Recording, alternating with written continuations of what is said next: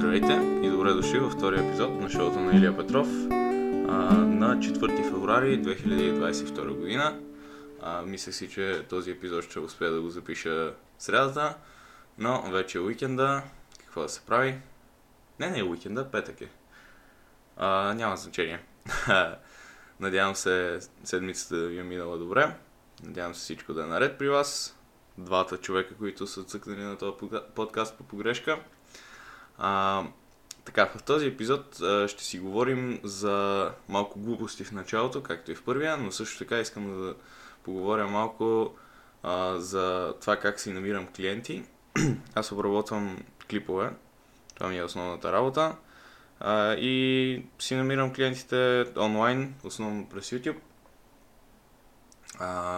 и им пиша директно имейли. И искам да разкажа за няколко стратегиите, които ползвам, за да получавам отговори и да си намирам нови клиенти. Но преди това да си поговорим за малко глупости. Така, сега, първото нещо, което искам да кажа е, че този път имам много по-професионален филтър пред микрофона ми. Значи, както миналия път казах, много е важно да има филтър пред микрофона, понеже микрофона ми е от AliExpress. Казах микрофон току-що към 18 милиона пъти. И този път е много по-професионално, защото съм взел една от тия цетките, дето се ползват за кафе, като си направиш гранулирано кафе, да го прецедиш през тях или каквото и да е. Тия малките с металната мрежичка. И после съм увил цялата цетка в бандана и съм я вързал с щипки за купчината книги, на които ми седи микрофона. Тъй че с една дума може да кажем, че имам изключително професионално направен седъп за подкаст. Така, сега малко глупости за какво се случва с мен тази седмица. Честно казано, нищо интересно. Работих, трябваше да си сменя фара на колата, което се оказа доста по-лесно, отколкото си мислех. Значи отидох да си купа крушка за колата и ми казаха, че има два варианта. Едните крушки ще издържат по-дълго време, другите са нормални. Аз изех тия за по-дългото време и после дойде време да си отворя колата. Сега колата ми е Peugeot и не разбирам почти нищо от коли, само да кажа, ако някой слуша, от който разбира, да, не разбирам нищо. Но знам, че акумулатора на повечето коли се сваля супер лесно, с двете клеми просто се разхлапват, понякога са на винт и се маха, нали? Очевидно трябва да е лесно. На моята кола трябва да развиеш два различни болта, които са различен размер, тъй че ти трябва два ключа за да махнеш акумулатора, което само по себе си доста ме остави така уплашен да видя как ще трябва да си сменя фаровете, но баща ми беше с мен, показа ми, беше много лесно. Разбира се, аз понеже отворихме да вземем старата крушка и после новата крушка сам трябваше да си я сложа, отворих грешните и мисля, че за малко щях да сложа, да сменя фара за мъглата. И това е много интересното нещо за човешкия мозък, как, особено за моя мозък. Значи аз знам, че крушката трябва да липсва. Отварям си колата. Виждам отворения фар, където трябва да си сложа крушката. Обаче, вместо да си сложа крушката там, виждам друго място, където може да се отвори, за другия фар. Отварям го, виждам крушката вътре и почвам да я изваждам. А аз знам, че където трябва да сменя крушката, вече няма крушка. Сигурен съм, че това е било изключително забавно и интересно да се слуша. В крайна сметка искам да докладвам, че успях да си сменя фара, всичко е наред. Виждам много повече, понеже бая време карах само с един фар. Не знам дали това е легално, но няма значение. И така.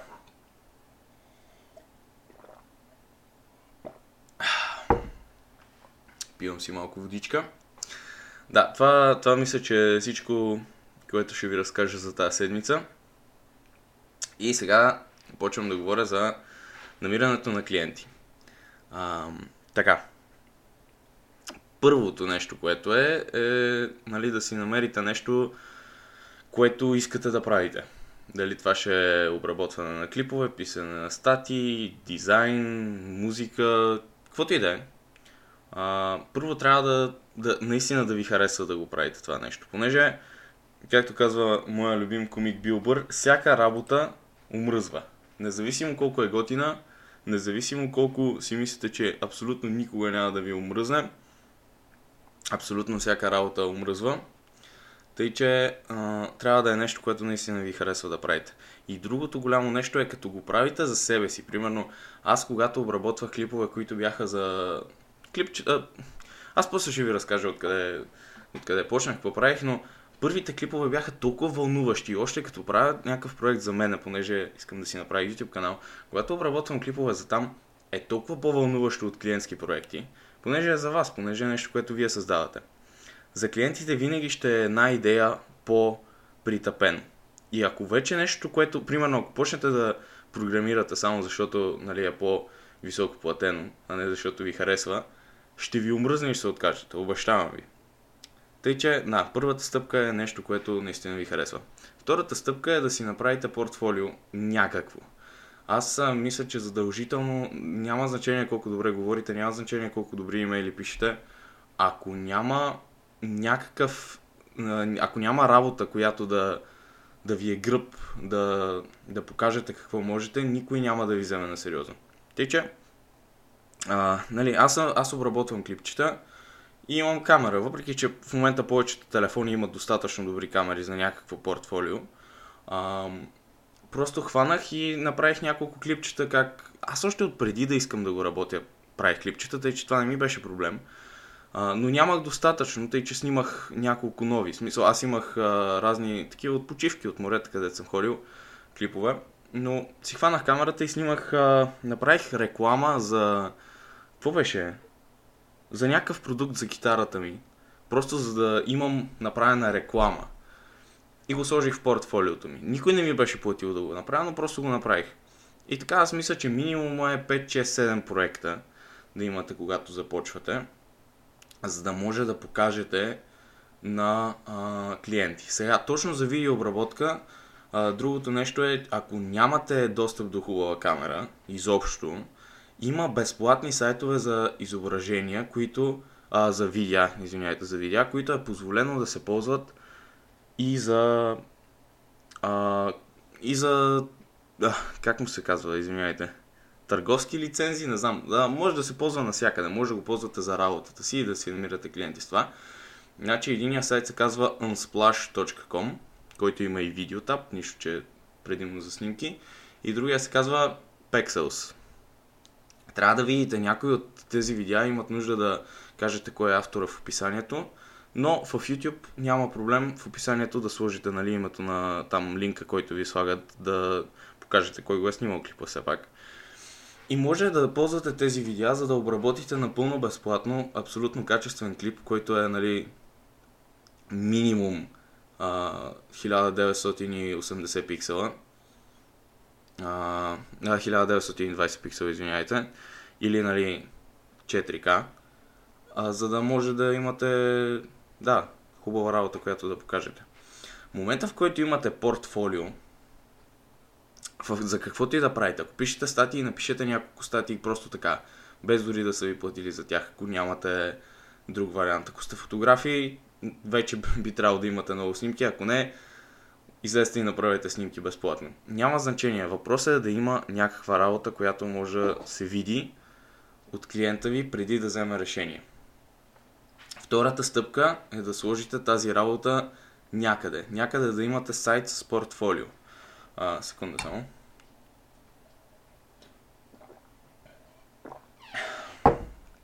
Така. Първият е най-лесен, зависи какво правите.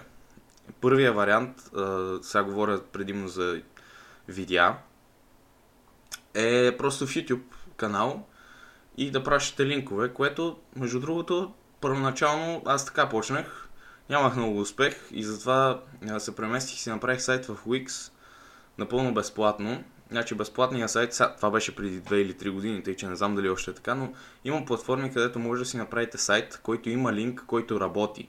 Тоест може да пратите линка на някой и той да го отвори, но не може да не може да го намерите в Google.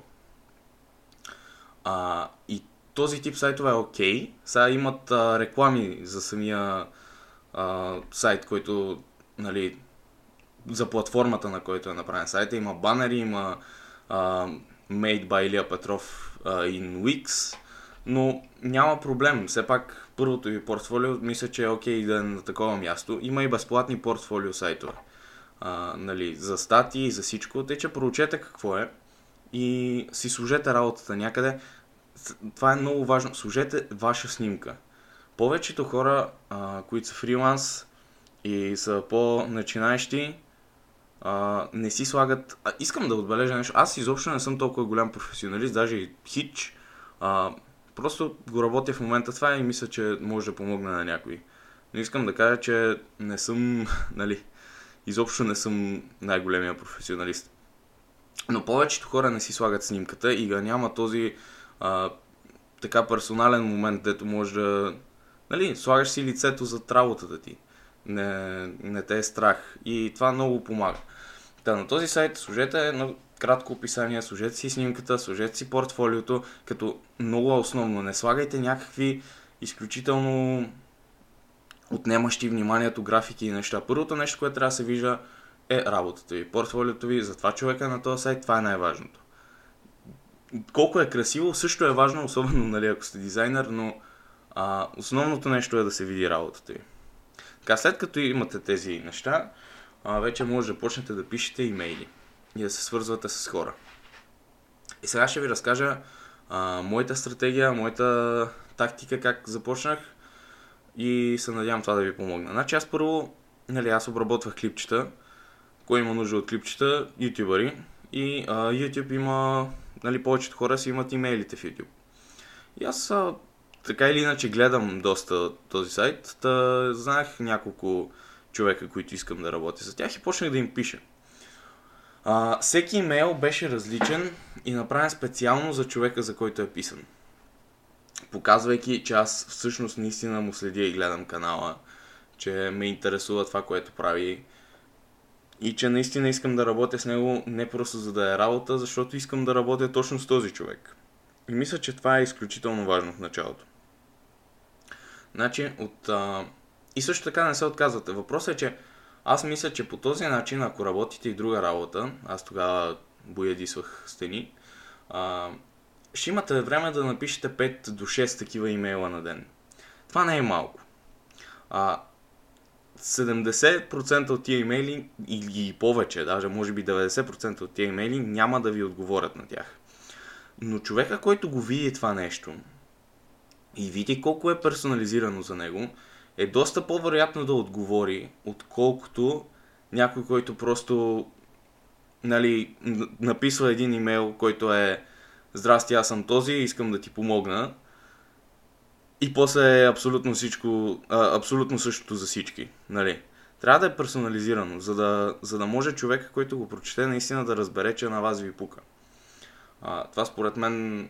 Аз имах един период, дето писах така имейли, които не бяха персонализирани. Абсолютно никога никой не ми е отговарял на такъв имейл. Винаги отговорите са били на нормални. И така, това го правих известно време. Писах имейли около 1 до 2 месеца.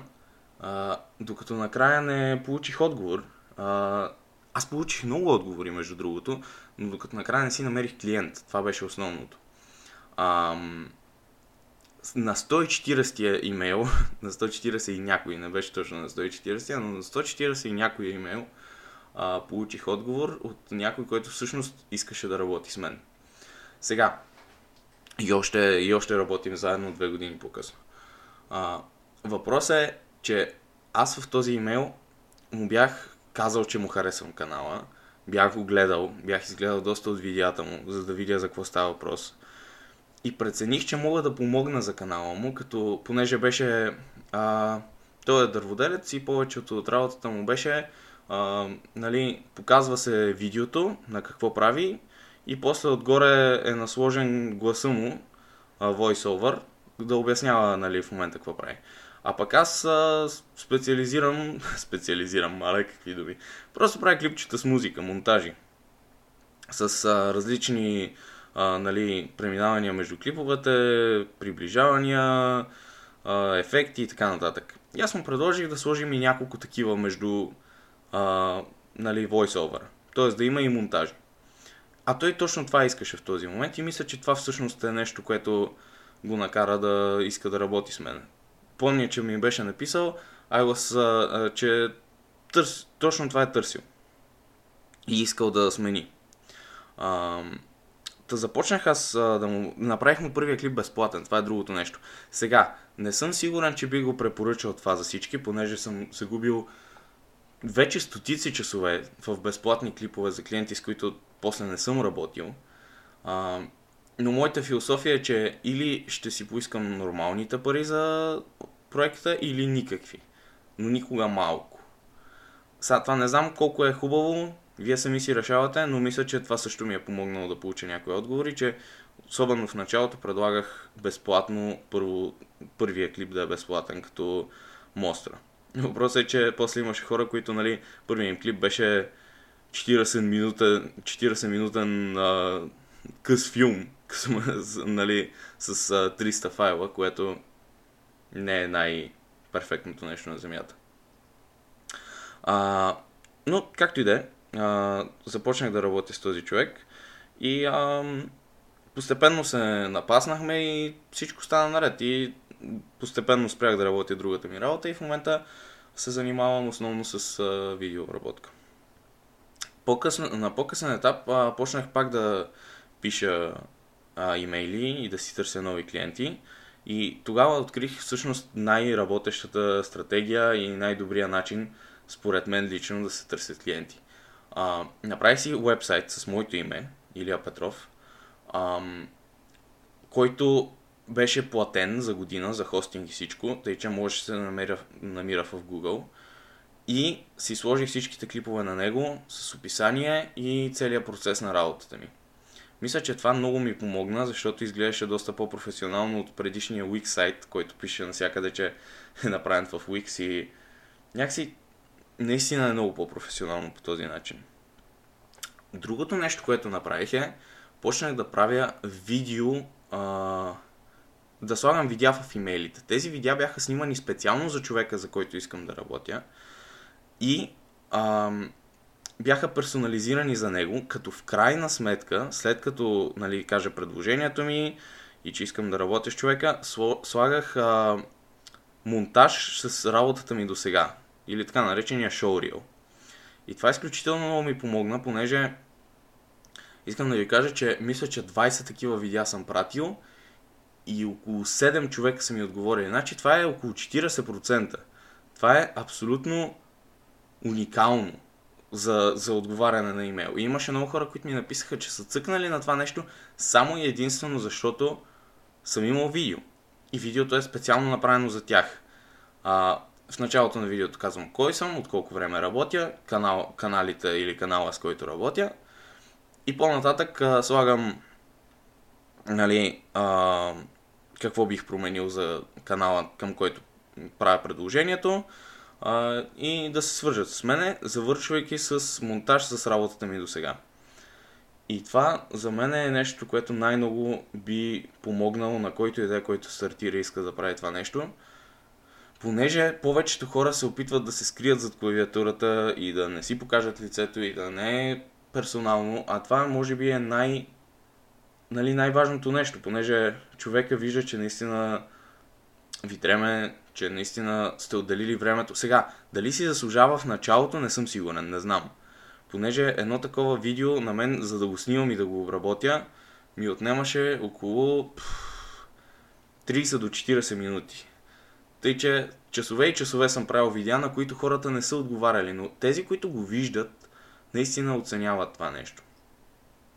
И вече там момента, в който клиента се интересува от работата ви и иска да работи с вас, е много важно да не го приемате като нещо, което е готово и е дадено. Докато не работите с този човек известно време, поне няколко проекта сте направили, не ставайте самоуверени, Има супер много хора, които са изключително ентусиазирани, когато се почва и искат да работят с вас, пишат ви постоянно и после нещо става и те просто спират комуникацията. Това е нормално, случва се на всички, не от вас. И мисля, че просто е част от работата. В смисъл, има хора, които... И това е окей. Има хора, които си намират други опции, по-изгодни, по-добри от вас. Това напълно няма проблем и се случва на всички. Тъй, че не си мислете, че е във вас проблема, ако нещо такова се случи. И така, това са моя опит с намирането и търсенето на клиенти. Сега това е доста свързано с видеообработката, но аз мисля, че особено видеопредложенията и в смисъл, момента да се покажете лицето, да застанете зад работата си, и мисля, че това е нещо, което най-много се оценява и може да ви даде предимство над останалите. Има и сайтове, има няколко добри сайта. Upwork съм пробвал, freelancer.com и Fiverr, въпреки че Fiverr определено не препоръчвам. Сега буквално има хора там, дето са в топ 1% от фрилансърите и получават $5 на проект, което, нали... Аз лично не бих пробвал там, но Upwork е добра платформа, поне аз така мисля. Взимат си 20% за първите $1000, после 10%, но има много клиенти там, които си търсят работа и мисля, че ако сте сериозни, може много да ви помогне. Аз нямам супер много опит, имал съм, мисля, че 3 клиента за отделни проекти оттам. Но не пречи да си направите един профил, да сложите портфолиото си, безплатно е. И от време на време получавам някакви имейли оттам, че някой примерно ме е поканил да му видя работата.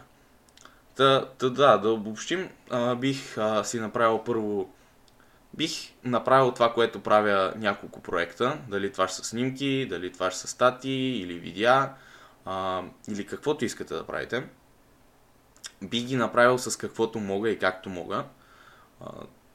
Няма значение. Може да е с камерата на телефона ви, може да е на някой стар лаптоп.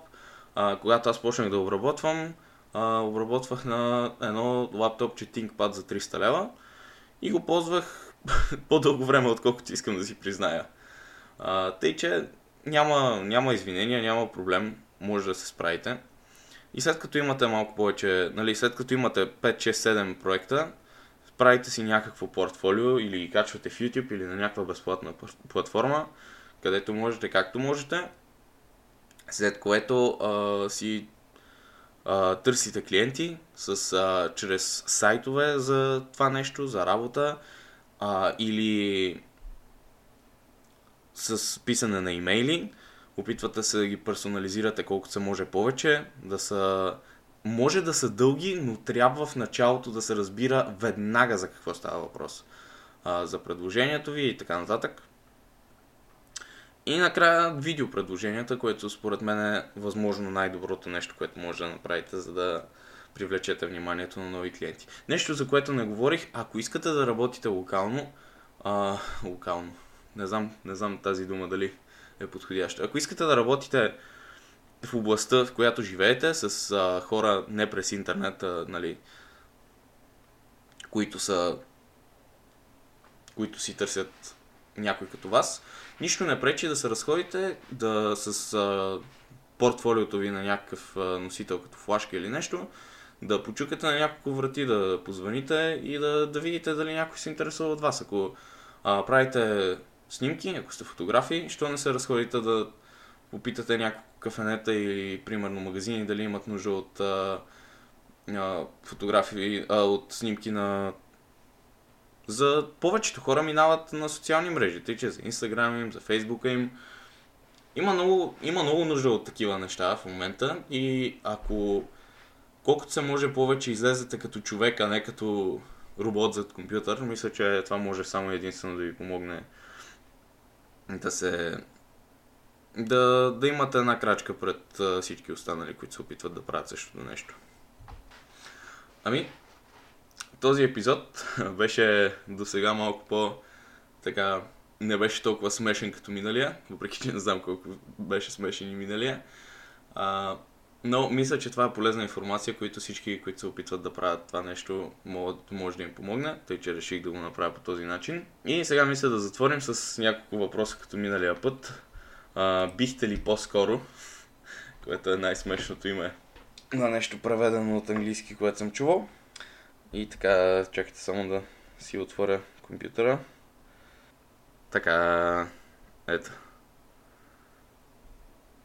Същия сайт. Чудесно. Чакайте да скролна малко по-надолу, за да не са същите. Така. Бихте ли предпочели 500 тарантули да пълзят в къщата ви или 1000 щурчета да скачат из стаята ви? Това е отвратително. Не бих предпочел нито едното, но мисля, че са щурците, понеже са по-безопасни.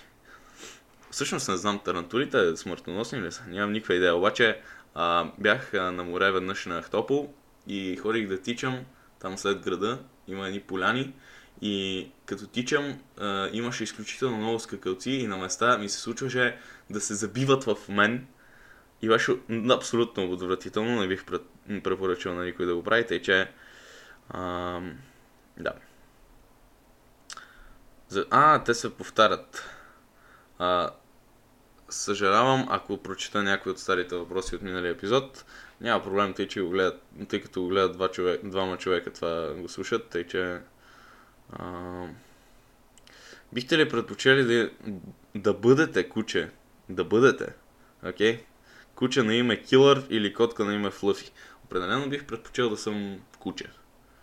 Не мога ви кажа що. Бихте ли предпочели да ядете гнило сирене или гнили яйца? Гнилото сирене е деликатес, мойче. Аз мисля, че това е trick question. Бихте ли предпочели да имате домашен любимец динозавър или да имате домашен синкит? Бих предпочел да имам домашен любимец динозавър от тия, ако сте гледали Малка стъпчица, това детското, Пери. Да, това птеродактил.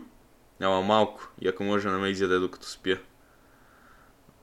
Бихте ли предпочели да бъдете клоун, който разсейва бика или каубой, който го язди? Бих предпочел да съм каубой, защото е по-готино. Пък и мисля, че имам доста по-големи шансове да оцелея. Ако говорим за бик, който е разярен. Защо са толкова тъмни тия въпроси? Няма ги чета повечето. Бихте ли предпочели да изпиете чаша кетчуп или чаша горчица? Кой би избрал горчицата тук? Вие луди ли сте? Бихте ли предпочели да се събудите с различно лице, но същия пол или различен пол, но същото лице? Лицето женско ли е? Бих предпочел да си запазя пола, мерси. Мисля, че ще изберат този вариант. Бихте ли предпочели да се потите умерено, но непрекъснато 24 часа на ден? Или да имате метален щифт в челюстта си, който постоянно да хваща радиостанции за разговори? Аз доста се потя, и мисля, че не е изобщо приятно. Какво става с този подкаст, човек? Бих предпочел това с челюстта. Бихте ли предпочели да прекарате деня в сърфиране в интернет или в океана? Ако е всеки ден, интернет. Ако е на почивка, океана. Въпреки, че никога не съм сърфирал, но звучи много готино. Бихте ли предпочели да сте най-популярния или най-умният човек, който познавате? Бих предпочел да съм най-умният човек, който познавам. Въпреки, че не мисля, че най-умният човек би си мислил, че той е най-умният човек. Тъй че, не знам. Окей. Мисля, че тия въпроси стават много странни. Не знам как ще съчетая тия подкасти да са полезни и да, разправям глупости в същото време. Но ще се опитам. Това беше всичко за днес. Тези въпроси бяха много странни. Но, както и да, благодаря, че слушахте и ще се видим другата седмица.